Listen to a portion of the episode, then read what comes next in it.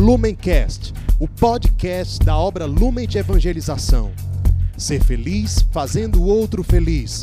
Acesse lumencerfeliz.com. Seja bem-vindo, meu irmão, seja muito bem-vinda, minha irmã. Estamos hoje reunidos neste dia 2 de janeiro para meditar o evangelho que a nossa amada igreja nos propõe. Então, estamos reunidos em nome de Deus que é Pai, Filho e Espírito Santo. Amém. Vinde, Espírito Santo, enchei os corações dos vossos fiéis e acendei neles o fogo do vosso amor. Enviai, Senhor, o vosso Espírito, e tudo será criado, e renovareis a face da terra. Oremos. Ó Deus, que instruíste os corações dos vossos fiéis com a luz do Espírito Santo, fazei que apreciemos retamente todas as coisas, segundo o mesmo Espírito, e gozemos sempre de Sua consolação. Por Cristo, Senhor nosso. Amém. O Evangelho de hoje está em São João, capítulo 1, versículos do 19 ao 28. Então pegue a sua Bíblia e venha comigo. O testemunho de João foi assim. As autoridades dos judeus enviaram de Jerusalém sacerdotes e levitas para perguntarem a João: Quem é você? João confessou e não negou. Ele confessou: Eu não sou o Messias. Eles perguntaram: Então, quem é você? Elias?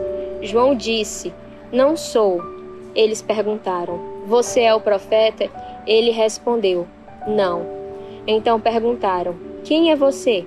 Temos que levar uma resposta para aqueles que nos enviaram. Quem você diz que é? João declarou: Eu sou uma voz gritando no deserto. Aplainem o caminho do Senhor, como disse o profeta Isaías. Os que tinham sido enviados eram da parte dos fariseus, e eles continuaram perguntando: Então, por que que você batiza se não é o Messias, nem Elias e nem o profeta? João respondeu: Eu batizo com água, mas no meio de vocês existem existe alguém que vocês não conhecem e que vem depois de mim. Eu não mereço nem sequer desamarrar a correia das sandálias dele. Isso aconteceu em Betânia, na outra margem do Jordão, onde João estava batizando. Estas são para nós palavra de salvação. Muito bem. João Batista, o último dos profetas, estava batizando nas margens do Rio Jordão quando foi interrogado por esse grupo, que queria saber se ele era o Messias. E João Batista prontamente, de uma forma muito direta, respondeu: Não sou.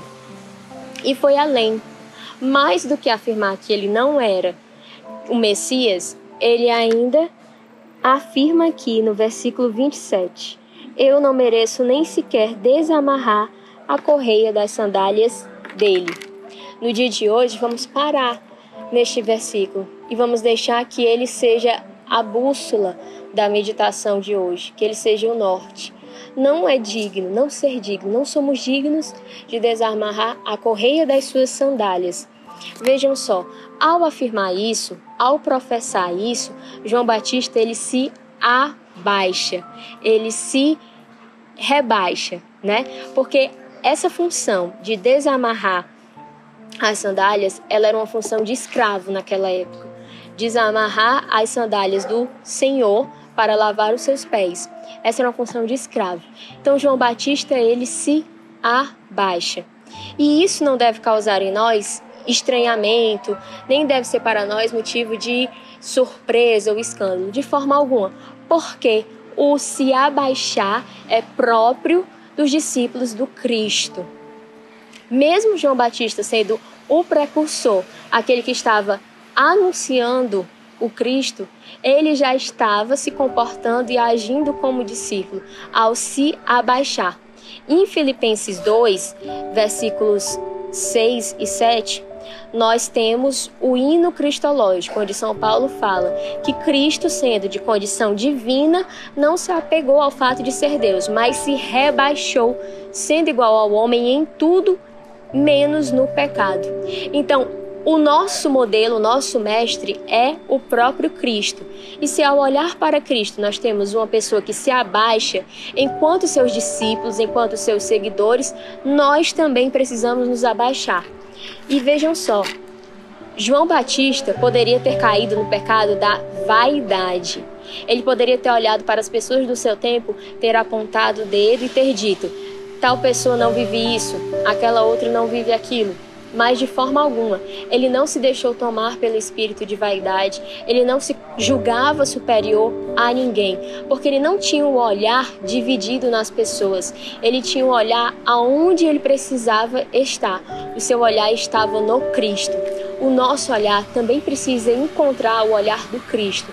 Nós precisamos olhar para Cristo e dele aprender quem somos e como devemos agir. E assim como ele, nós precisamos também a sempre, sempre, sempre, sempre nos abaixar. Descer, descer, descer.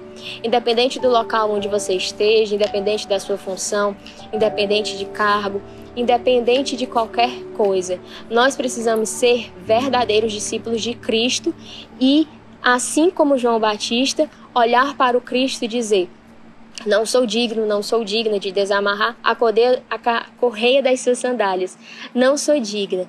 E olhando para os irmãos, ter sempre esse sentimento de profunda humildade, de que nós precisamos descer, descer sempre cada vez mais. Escolher, como nos ensina Santa Teresinha, o último lugar, porque por ele nem, ninguém briga. João Batista poderia ter se aproveitado da fama que ele havia conquistado e ter dito para essas pessoas que ele era o Messias e ele encontraria o quê?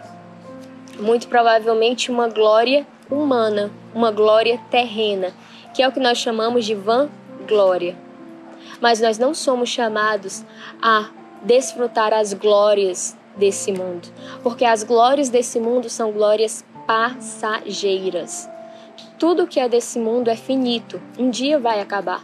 Nós somos chamados para a glória eterna, para a vida eterna. E João Batista estava muito consciente disso. Então, ele sabia qual era o seu lugar, que era o último, e ele estava muito feliz com esse lugar.